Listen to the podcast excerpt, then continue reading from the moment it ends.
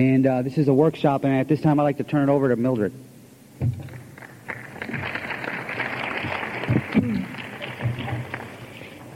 Like Carl said last night, that came faster than I expected. My name is Mildred, and I'm a grateful member of Alcoholics Anonymous. Hi, everybody. If you look on the program, it says Ray V is doing this workshop. You wouldn't believe I'm Ray V in drag, would you? I was asked to do this workshop just a short time ago, and haven't really had a great deal of time to put it together, but I'm here to share some things with you that I really believe in. So I know that um, you do not know who I am because I do not speak till tomorrow morning. So I suppose you're wondering who I am, what perspective I come from, what my experience of sobriety has been, and why I believe in the things that I believe in so passionately. I came to Alcoholics Anonymous the first time in November of nineteen sixty-six. My dry date, however, is May the eighteenth, nineteen seventy-seven, and that should tell you something about how this program has impacted my life. I'm one of those who had to be badly mangled before I got sober. I'm one of those who came here in a state of pitiful and incomprehensible demoralization. I'm one of those who came here with nothing. I was out of everything by the time I got here. And uh, I'm one of those, too, who had tried many solutions. I had tried alcohol. I had tried drugs. I had tried fifteen years in a convent. I had tried men, not concurrently, I might say. I had tried sex as a solution, money, education. I really believed there had to be something out there that was going to make me okay. I tried controlling. I'm sure none of you ever did. No, I tried manipulating, pouting, rage. A few tears on occasion were very good. It's a real party stopper, I can tell you. None of this really worked. It only seemed to be a solution. And eventually, all these means of trying to get a life that I was happy with turned on me. But what happened was that through the experiences of life, I found a solution that works. And I found it right here in A A. And I didn't find it immediately. I think the solution is something that we find as we are ready. And when we come here, I don't think we're ready to hear the kinds of things and do the kinds of things that perhaps we're ready to do when we're twenty-eight years sober. So, when I chose the title for this workshop, and I thought, what is it that I really want to talk about? And that's what I want to talk about. There is a solution that works. I thought back to my days in, in university when I was taking advanced math, and we had a very wonderful teacher.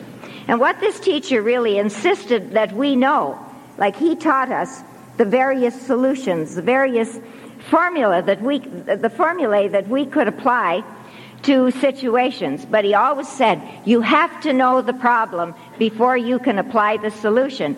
And once you know the problem, then you can determine which of a number of solutions you want to apply. And that's kind of how I think this thing works. In the uh, twelve and twelve, this is what it says. See, I think we have a solution that is comprised of three legacies. We have the solution of unity, recovery, and service. And I always have to look in my life and see, are they somewhat balanced? Because I think there's a tendency to do all the work on recovery, sometimes forget about service, and sometimes forget about uh, the traditions. I know we talk, certainly in Toronto, we talk an awful lot about the steps. We don't talk nearly as much about the traditions. So I really am going to confine because I don't have, you know, um, a whole afternoon. Thank you're, you're saying thank goodness, perhaps. But in the big, in the twelve and twelve, it says this. It says the twelve steps are a set of principles, spiritual in their nature, which, if practiced on a regular basis as a way of life, can expel the obsession to drink and enable the sufferer to become happily and usefully whole. Now, I'm sure you've read that many times, too. What I'm focusing on is that these are principles spiritual in their nature. I know the twelve steps work, and you probably know it in your own way. I believe they work on a consistent basis, and they work on any problem. I think what interferes sometimes with us seeing that is that we expect instant results. We live in a society addicted to fast, don't we? Fast food, fast communication, fast cars, fast men. The faster the better. Now that really doesn't necessarily apply to the men. It's just an expression that we have. The faster the better. And I say, well, what is that about? Where are we going? We move so fast we get there and then we move on to the next thing. But I think it affects the mindset, certainly at which we come to the program. I know I thought, gee, I've done this three times. Why am I not fixed? You know, it didn't take me three times to form bad habits, and it's certainly not going to take me three three changes to bring about the changes in my life that I wish. I think, too, that we sometimes expect the laws of life that apply on the human plane to apply on the spiritual plane, and I don't believe it's so. Human logic is linear. Human logic, you learn one thing, and then you learn another, and then you learn another, and you do that with the intellect. Spiritual stuff, you don't learn that way. If you want to see the face of God, watch out, because that's an energy unto itself. And I, tr- I trust, I tell you, if you want to see the face of God, it will take you, and it will take you places you hadn't expected to go. And sometimes you'll be asked to do things you don't want to do, but it will take you. I believe that this is a God deal. I believe that it's not therapy. Therapy, I believe, has its place, but I think the problem with therapy is that it treats part of the person, and we're whole people, and when you leave out the spiritual dimension, you leave out a very important part. I believe that it's not about dealing with fragments. It's not about dealing with the inner child and the victim and all the abuse and the boundaries and the issues and all that stuff, because what's wrong with me is something that's much more holistic. All those things may need to be dealt with, but what needs to be really dealt with is I need to find out who I am. I believe this is not self-help, and I believe also that its purpose is not to give me self-esteem. What I do think is that if these principles are practiced on a daily basis, I will get self-worth, I will get self-respect, and I will find out who I truly am and that I can live with, well, as the book says, happy, joyous, and free. The key is, I think we must do the steps. The steps are kind of like penicillin. You do not have to understand penicillin. You do not have to like penicillin. You do not have to know its chemical composition. You do not even have to believe it works. What you have to do is take it. And if you take penicillin and it works, you get a cure. And then you can go to somebody else who has whatever it is they have, and you can say, I had this disease. I took this penicillin, and I got a cure, and now nothing's going to drop off or be permanently damaged, and that's the way it works. When we do the steps, I think there's a parallel. I don't have to understand the steps. I don't have to like the steps.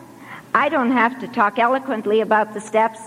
I don't have to know the spiritual history of the steps. I don't even have to believe they will work. What I have to do is do the steps. And if I do the steps, then what will happen? I will get a daily reprieve. I won't get a cure from alcoholism. What I will get is recovery. And it says in the book, I will have a daily reprieve dependent on my spiritual condition. The fact is, the steps work. Talking about doing the steps, I think, brings up the issue of sponsorship. I think there was a time in my life where I believed that I had to have a sponsor I could identify with. I don't believe that anymore. I think I need a sponsor that I will follow. I need a sponsor who has walked the path through the jungle before me, who knows where the snakes and the spiders are, who knows where I can get into trouble, and who can steer me around that, and somebody that I respect enough that I will follow that person. Uh, when I was sober a year, my first sponsor got drunk. And I uh, got another sponsor eventually, because it, for a little while I thought, well, I'm so different. You know, I I can't find anybody I can identify with. And then I saw a man who had been sober a long time in the program, and I figured he was he was strong enough that he wouldn't let me bully him, and he wouldn't let me get away with anything. And that was exactly the case. And that man took, you know, showed me the path through the jungle. And that's what I think is our responsibility after we have gone through the jungle and walked that way, to help other people to, to walk through that. It seems to me that the Big Book is really divinely inspired. It's one of those books that you read and read, and the more you read it, the more true it becomes. And you never see everything that's in it. Isn't that true? And what I believe is also that it's it really cleverly draws you in. Because what it seems to offer is an easy, reasonable solution to alcoholism. But what it's really drawing you into is A, pro- a profound, life-changing experience. The preamble, which we just heard read, says that our purpose is to stay sober and help other alcoholics to achieve sobriety. You know, you can look at that and you can say, yes, I can do that. And I'll bet you there are newcomers who've said that.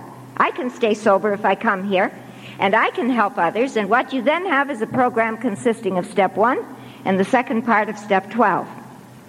And that's not recovery.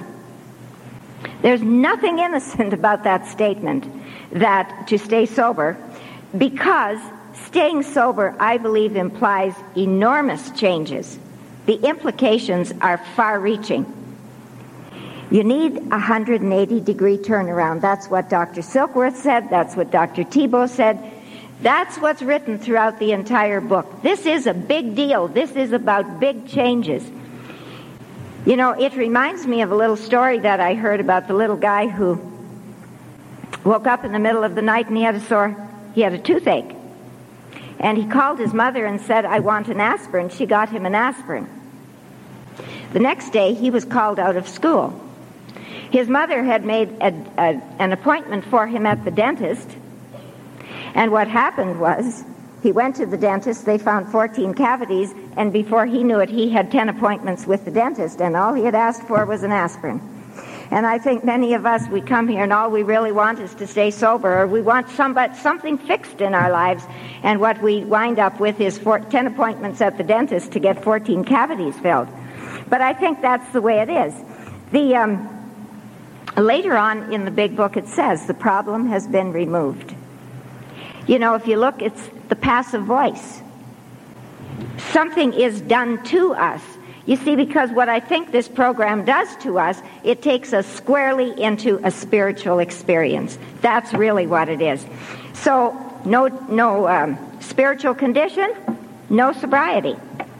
You may be not drinking, but in itself, that is not sobriety. You may be busy in A A, just like I was for years, but in itself, that is not sobriety. I think A A is getting so big now that there's so much going on that we can begin to judge our sobriety by how much we do, how much activity we, we take on, how many meetings we go to. The program is really about getting out of self, isn't it? The problem is self, and it's about getting out of self. And I speak for myself. I can be in this program and I can look good on the outside by that standard, because I'm going to lots of meetings, I'm doing lots of stuff, I'm busy. But you know, I can be dying inside. And there was a time in my life where precisely that was going on, because you can be busy and it can be serving you rather than being out of self, serving others. I know Bill says in the book, you know, get out of self by serving others. I'm not saying one or the other. What I'm saying is there are many dimensions to this business of sobriety. The complete solution, I think, really looks at the spiritual life, the spiritual journey. You know, you've seen this, and I've seen it. people walking around in Alcoholics Anonymous, and you'd swear they've got it made. five, ten, fifteen, twenty, thirty years. And one day they sit down in front of a train. Or they, they take their gun and, and, and blow their heads off. Or they drive their car into the garage. You've seen it, I've seen it. And you say, what's wrong? How did this happen? And I think that along with that outside, the inside has to be looked at. That's all I'm saying. Um, I know that from experience, because at twenty-one years I planned to commit suicide. See, I think sobriety and recovery for an alcoholic absolutely is based on abstinence. But I believe also that the real quintessence of sobriety, the pure form, is spiritual growth, spiritual awakening. And the paradox is this: you can't have one without the other. You can't have abstinence without spiritual growth on a permanent basis, and you can't have spiritual growth without abstinence. So I've had a few things, I've used that word spiritual. We talk about a spiritual program, we talk about a spiritual awakening, we talk about a spiritual experience. What is that really? What are we talking about? In that portion that I, I started with from the twelve and twelve, it says, the steps are principles spiritual in their nature. There are lots of ways, I think, that we can define spiritual. But the simplest that I can find, that I can put together from my own experience, is this. It's taking care of the inside. Getting it right on the inside. Seeing in a new way. One of my teachers told me this. He said, you are not here to set the world right. You are here to see it right. The Greeks called this metanoia. See, even in Alcoholics Anonymous, that's not our job. My job is not to set you right. You may be sitting there saying, what is this woman talking to us about? And that's fine. I'm here to share what I believe in, to share what I have experienced about this process of being sober, about the solution that works, about the spiritual way of life. Because I came here out of everything, and I had to find something that was going to make it possible for me to live, even to stay alive on the planet, let alone be happy, joyous, and free. And so I'm not here to set you right. I'm here to, to just share some things, and if it's helpful to you, that's good.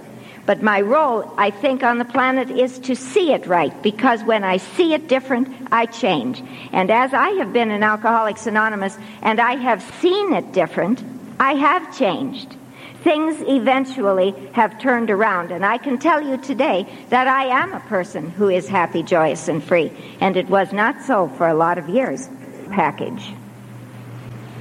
There's part of me that is made out of God, and that part knows the truth. That part says yes.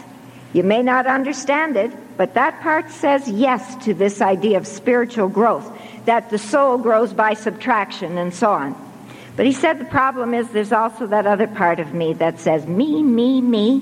What about me? Why do you have to always talk about God? Let's get on with the me stuff. I want to hear more of that. And it depends on which one you look to.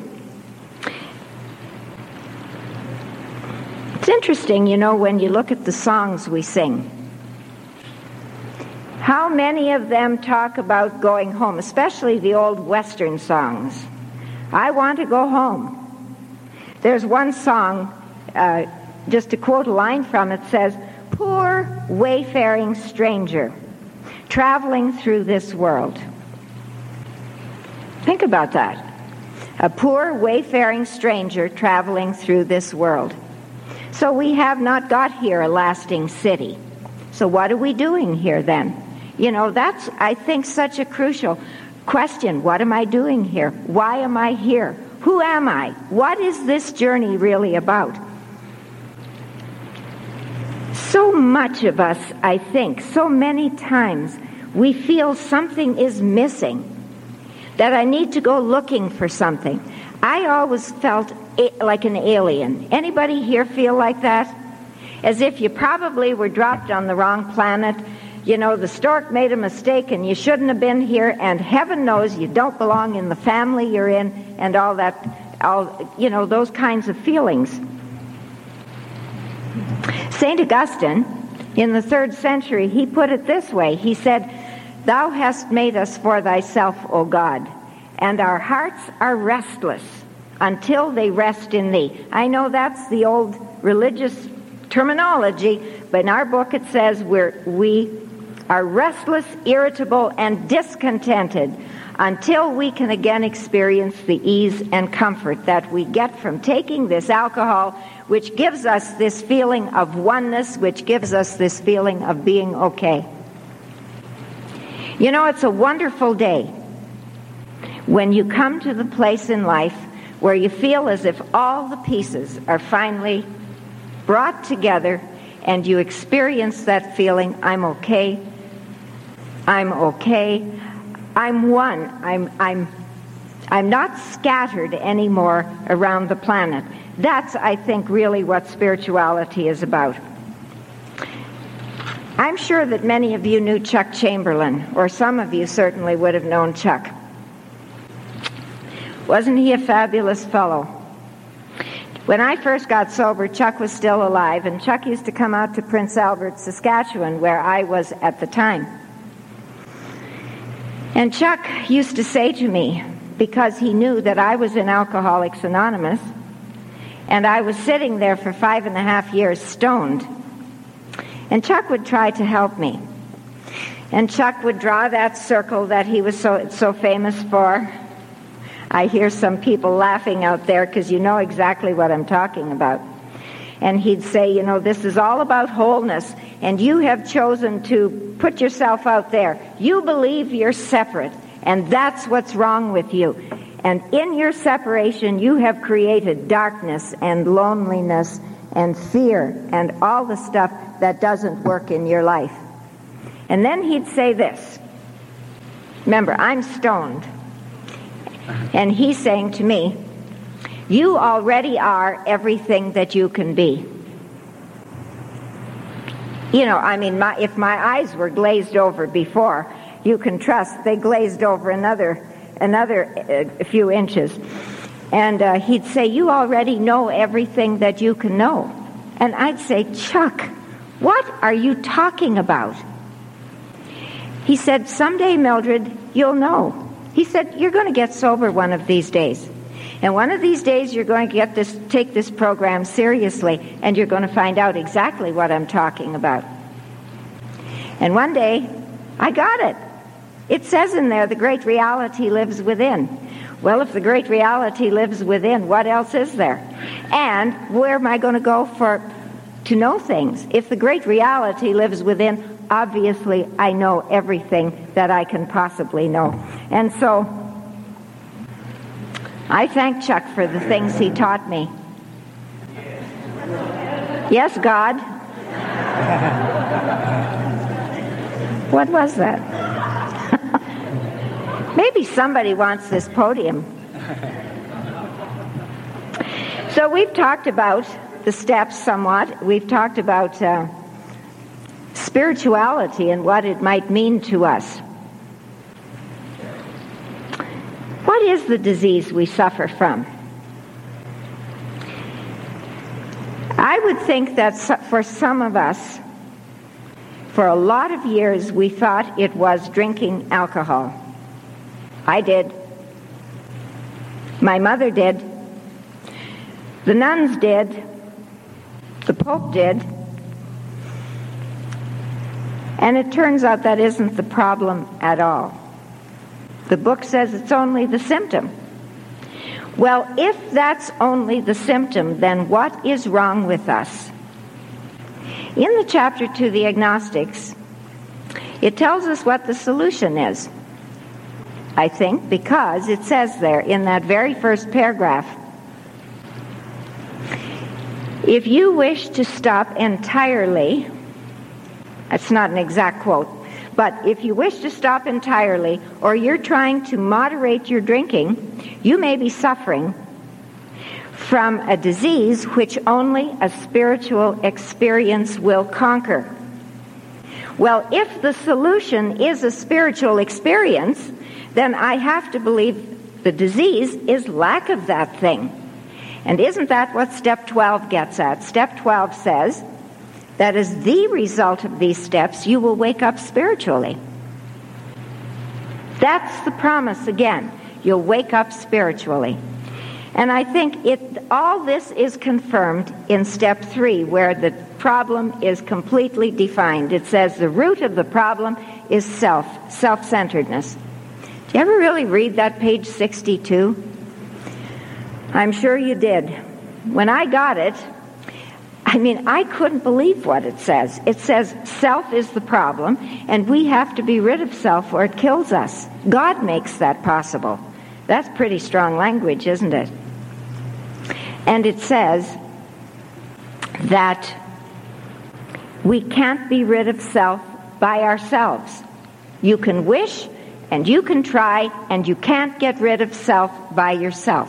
See, it's in that area. How do you get into your insides? How do you make those changes on the inside? How do you make spiritual changes? Well, you don't. I don't. What we do here, I believe, is we're given a way of life. We're given principles to live by. And I think we suit up and show up, and it's through that process that we present ourselves. Just the way a farmer, he doesn't grow the crops. What he does is prepare the soil, and then he puts the seeds in, and a power greater than he is grows those crops. And I think that's the way this spiritual growth happens, and that's how we get rid of self, and that's why step three becomes so crucial. So where does alcoholism fit?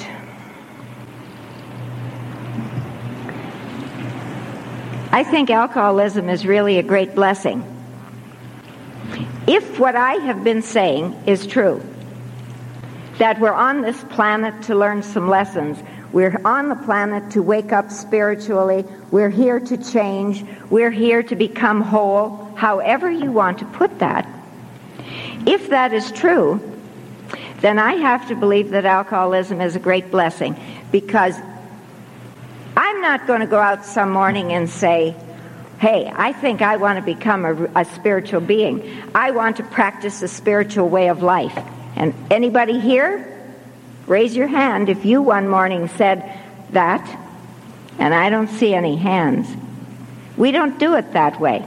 You see, we have to be brought to our knees. We have to be brought to the place where we find out that the way I have been living life doesn't work. I'm not experiencing the good life. As a matter of fact, if we pursue this disease to the, we get to the gates of insanity and death. We get to the jumping off place. We get to that place where there are only two alternatives. One is to accept spiritual help, and the other is to go to the bitter end. And if you've ever seen anybody die of alcoholism, you know it's about as bitter a death as, as can be. Because the way we have behaved and so on, people shut the doors to us. You know, there comes a day when people say, you're going down, baby, and we're not going with you. If you won't change, you have to leave here. And so, what I think alcoholism really is, it's our way, it's God's way of letting us get knocked to our knees. I don't think God may, you know, I don't know if you hear this up here in Las Vegas. I do hear it from time to time in Toronto, you know, about alcoholics being so blessed and, and you know, we're so special and all that. I think we're special just like everybody is special. What I think we have in common is we get knocked to our rear ends through the process of drinking alcohol, and we get to the point where we've got to stop or we're going to die. And I have a friend who's just lost the sight in her eyes. That's quite a change in life, isn't it? We know all kinds of people who suffer cancer. We see people who have financial resource, uh, um, whatever. They lose their money, financial problems. We see a world filled with people who have crises upon crisis. What's that about? I think the same thing applies to them that applies to us. We have to find a new way to see what's going on here, what's really going on on the planet. And so I think bottom is so crucial. Bottom was crucial for me. I thought I had reached bottom in nineteen sixty-six when I came here. I didn't have a clue where bottom was. Because if I haven't experienced bottom, if I'm not completely out of plans, you know what happens to me? When the going gets tough, I get another plan. I got here in nineteen sixty-six, and when the going got tough, I picked up the drugs. And I was not ready to do this. I wanted this the easy, soft way. And you can't have this thing I'm talking about through an easy, soft way. So, by the time I got here in nineteen seventy-three, I was at the bottom. There was nothing left for me. I knew that this was the place. If I, if I was going to have any way of life, this was where I was going to get it. I was going to have to go to any lengths. Half measures would avail me nothing, and that's precisely the way it's been. My answers, my solutions have been found here. So I'd like to talk just for a few minutes about the steps, but particularly step one.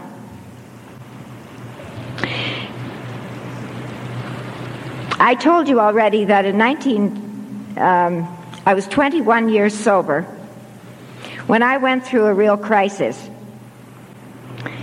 and I planned suicide, and I had another spiritual awakening, and I came came back to the steps with a different kind of energy, with a different kind of awareness, with a different kind of consciousness. And I took a look at step one, with the help of my sponsor, of course. And I saw something that I had never seen before. Because I, what does step one mean? I'd been through that process. I'm powerless over alcohol. Yes, I'm absolutely powerless over alcohol. I have no quarrel with that. And my life is unmanageable. That follows right along with that whole process. What I began to see was something completely different. You know, I'm a teacher by profession. And one of the things that I know being a teacher is this. You can't teach somebody from the place where you are. You have to teach them from the place where they're at. And so you have to know where they're at, and that at that place you can start to bring them along and give them new information. So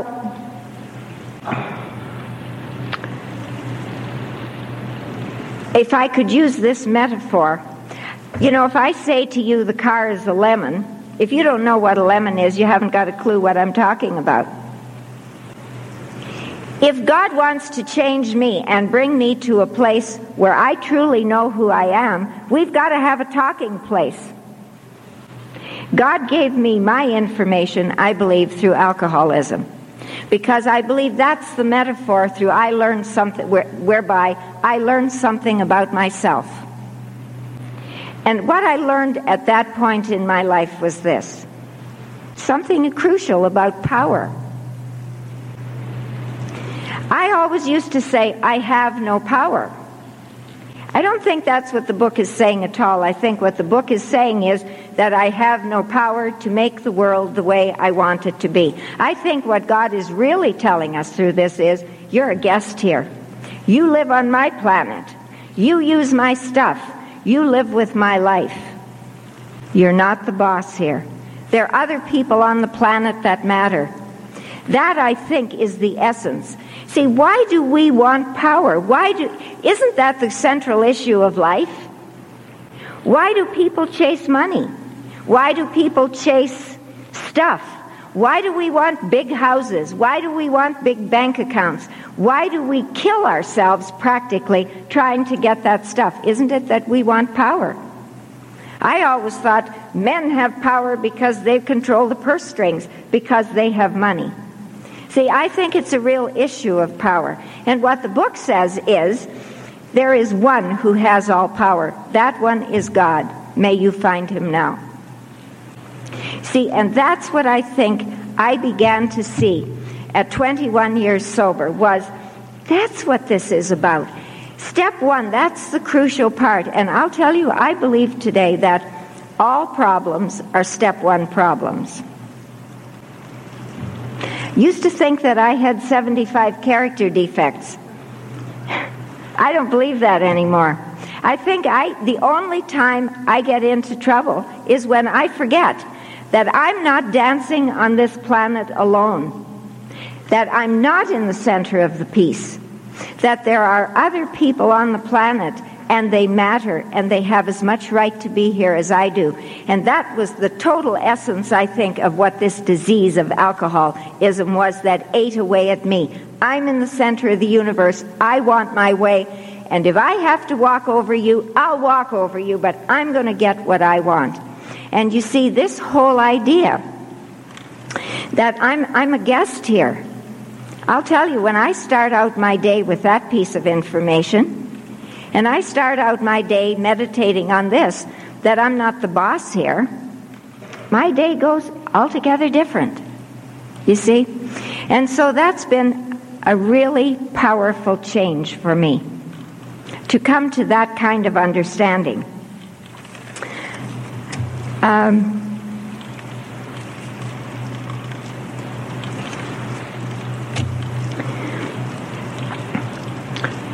You know, if we didn't have power, there's something else I want to say about that. If we didn't have power, we, we wouldn't be alive. It takes power to stand here. It takes power to sit there. It takes power to breathe. It takes power to see. It takes power for everything that we do. But the issue is, whose power is it? And I think the whole problem is we've been misdirecting the power. I don't know if you've ever heard of Carolyn Mace. Carolyn Mace... Uh, has written some books on healing and um, energy and, and uh, that kind of thing. And what she said in there, she said, imagine that God gives you a hundred units of energy. How do you distribute them? Do you distribute them in the, in the service of others? Do you distribute them in the service of spiritual growth? Or do you distribute them like this? Maybe forty of those units I distribute to worrying about the past and wondering what, what's coming down because of the past. Maybe I use twenty units of the, that energy to worry about the future. Maybe I use fifteen units of that to nurse a grudge. I haven't got much left to live life with, have I? And you see, so it's again the whole business of using our power, redistributing that power in a way that... that allows us then to become happy, joyous, and free. And I think if we see that, the rest of the steps fall into place. If I have no power, I better find out who has the power and how does that thing work on the earth. You see, uh, t- step two becomes kind of easy then, because I begin to see that I'm not going to see this power directly, I'm going to see it by its results. And and every um, every time I go to a meeting, to me it's an affirmation of the power, because I'm sitting there at a meeting with a bunch of people like yourselves who say they're alcoholics, and they're sober alcoholics, and they can't do that by themselves. The book says we can't do it. So obviously a power has entered their lives. I better get this finished, eh, or I'm going to be dumped on. I'm about next, I think. Well, I'm just about done anyway. It, it. Um, the other day I saw a course advertised. And I thought, you know, they always, in, in these courses that are advertised, they put down uh, the benefits that you're going to receive from doing this course. It said, we will empower you. Ever seen that? I took the dictionary. I looked up empower. You know what empower means? It means to give power to.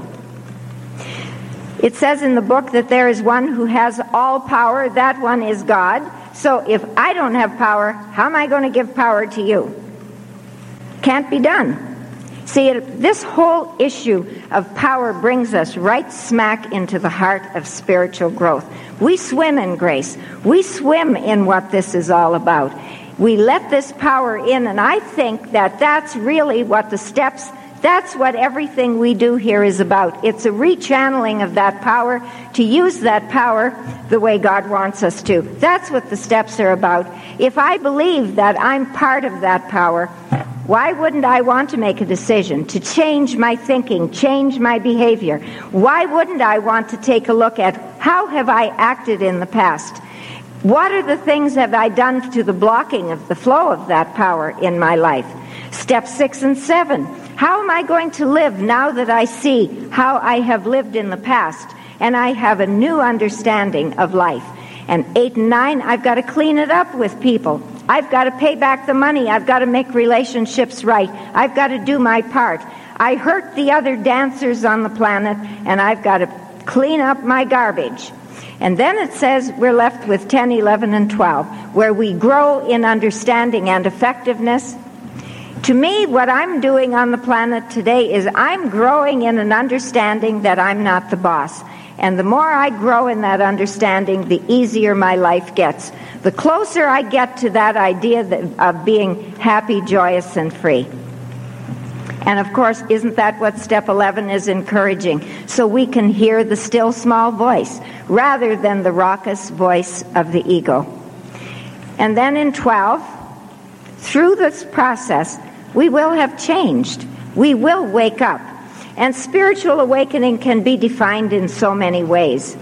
I think one of the first places where we see spiritual awakening, we wake up to the fact that a power has helped us stay sober, right? And then we start to see other changes in our lives. We start to see, I don't have to behave the way I did before. And changes start to come about, and we start really, the spiritual awakening starts to grow in us. Then we take that message. You know, in um, when I was in that five and a half year period in Prince Albert, uh, Cease was my first, very first sponsor. Cease is sober many years, actually. We'll be celebrating fifty years in um, January. And I think probably he's been here to speak, you know, before. He used to send me out to the women's jail, stoned and all. And he says, now I carried the disease rather than the message. Well, what I think it's about is the inner change, which puts us squarely in the presence of God. And God delivers to us the life that we need. I look back on my twenty-eight and a half years, and I have to tell you this, I have never solved one problem. What I have done is this. I have come to meetings, I've had a sponsor, I read the book, I try to help others, I sponsor others, I do the steps. And why? It's all part of that business of relieved of the bondage of self, because I think as you wake up you begin to realize that indeed God is everything. I'm part of that great reality. Like the ocean, the wave is part of the ocean. I'm part of it. So I'm looked after. God is love. And that is why what I am then here to express, that's what you're here to express. Love is Alcoholics Anonymous at its best. It's as plain as that. God bless you.